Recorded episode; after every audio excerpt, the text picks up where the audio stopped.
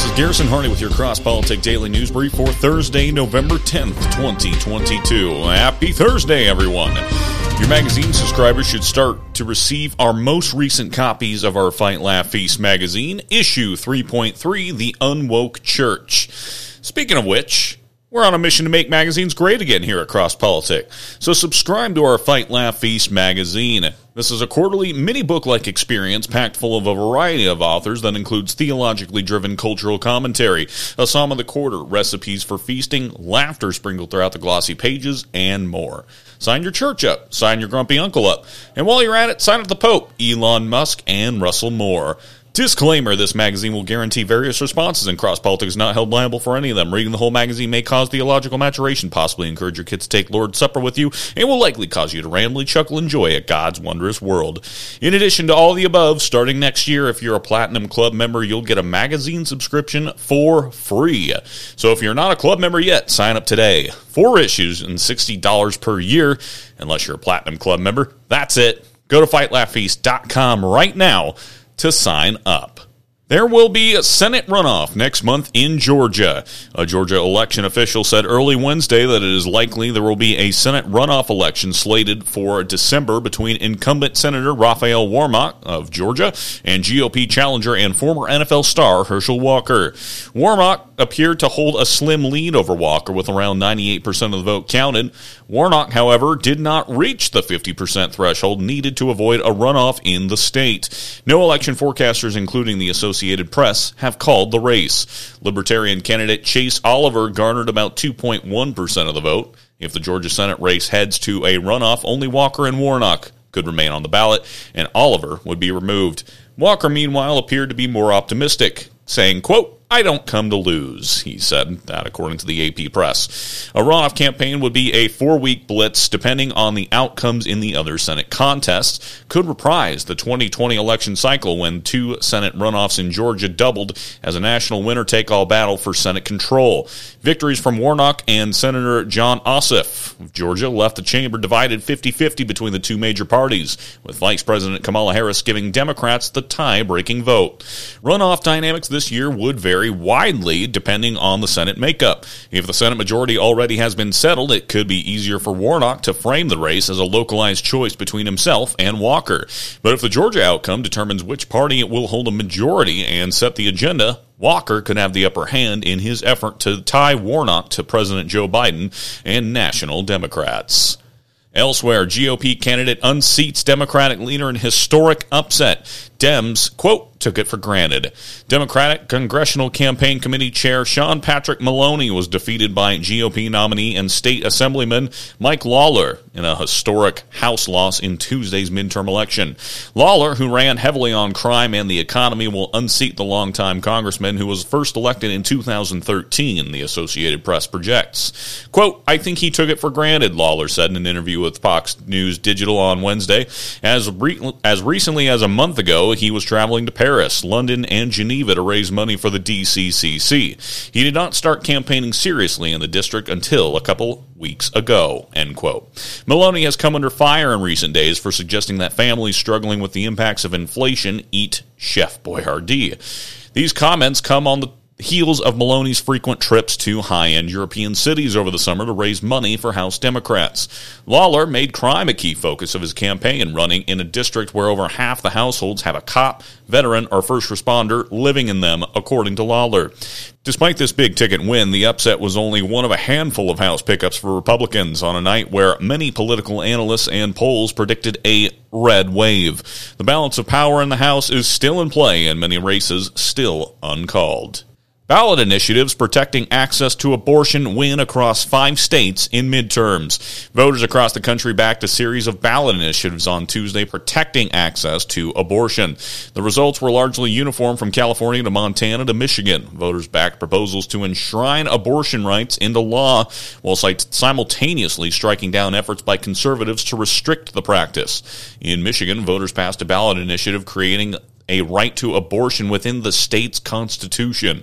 The initiative, which passed by roughly double digits according to the Michigan Board of Elections, also strikes down a 1931 law that bans abortion. Voters backed similar ballot measures in Vermont and California enshrining abortion rights into their respective state constitutions. In Republican-led Kentucky and Montana, meanwhile, voters struck down ballot initiatives seeking to restrict access to abortion. Kentucky citizens opted against amending the state constitution to clarify there is no right for abortion or requirement for the government to fund the practice. The initiative failed by a 52 to 47% margin, with nearly 90% of the votes counted.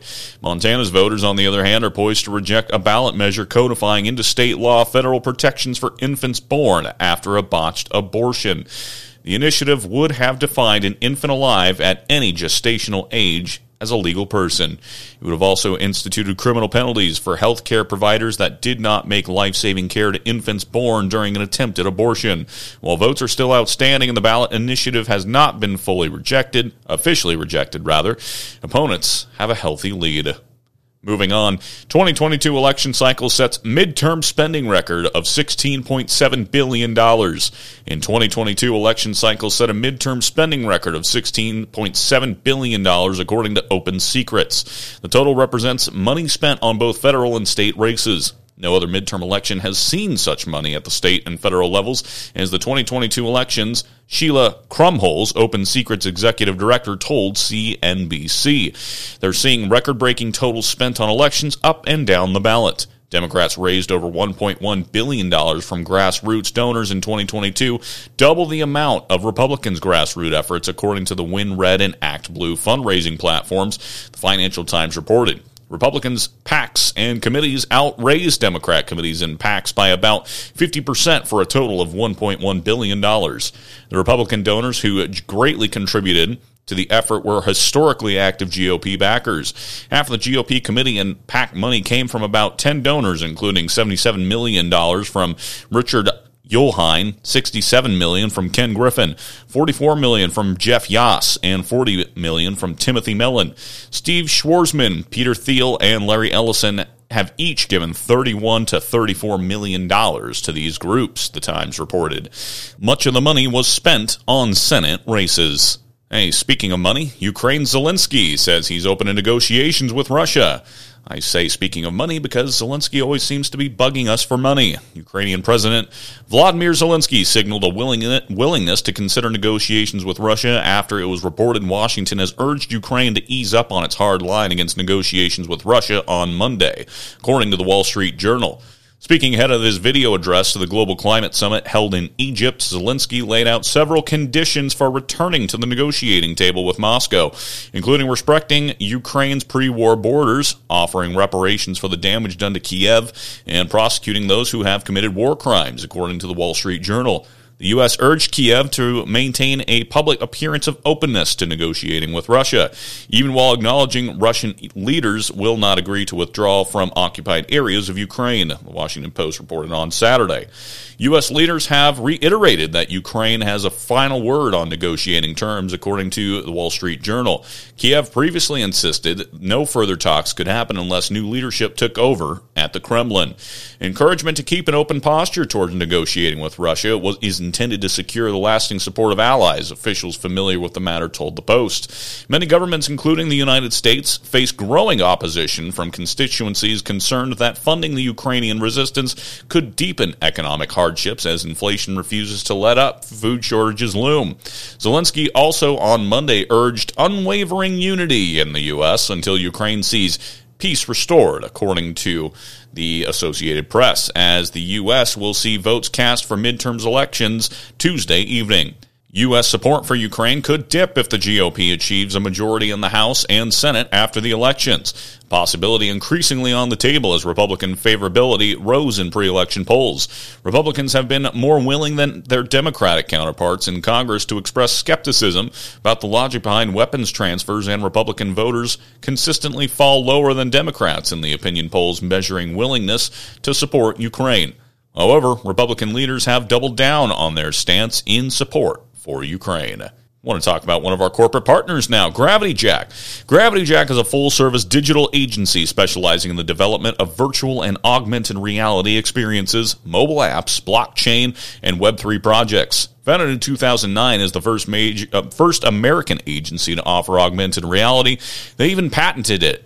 Gravity Jack's digital experiences have been a source of innovation for small business, Fortune 500 companies, and the U.S. military. Get your vision in motion at gravityjack.com.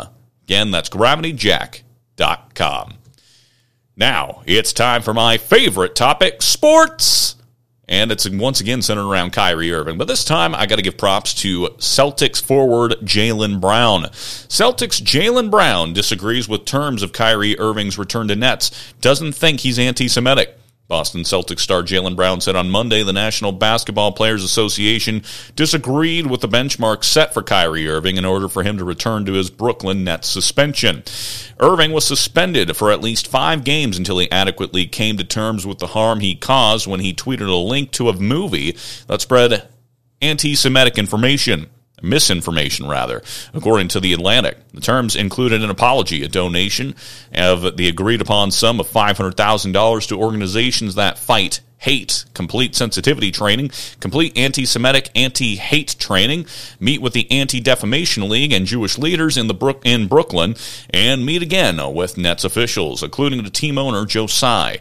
Brown told the Boston Globe on Monday he did not believe Irving was anti-Semitic. Quote, I don't believe Kyrie Irving is anti-Semitic, he told the paper. I don't think people in our governing bodies think he's anti-Semitic. He made a mistake. We understand from an outside perspective how important sensitivity is to not condone hate speech and not condone anything of that nature.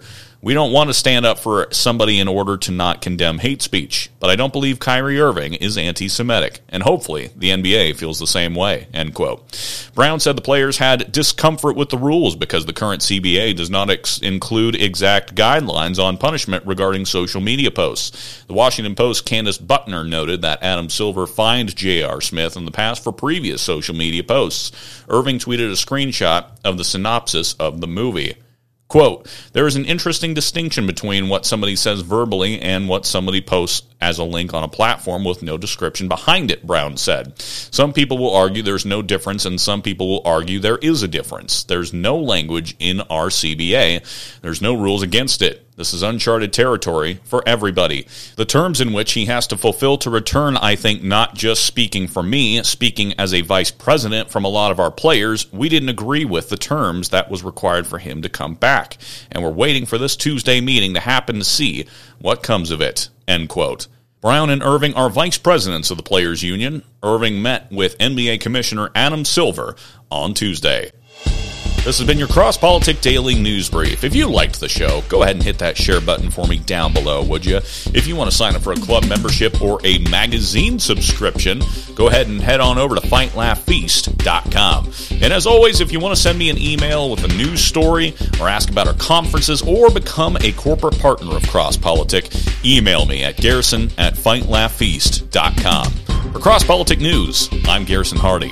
Have a great day, and Lord bless.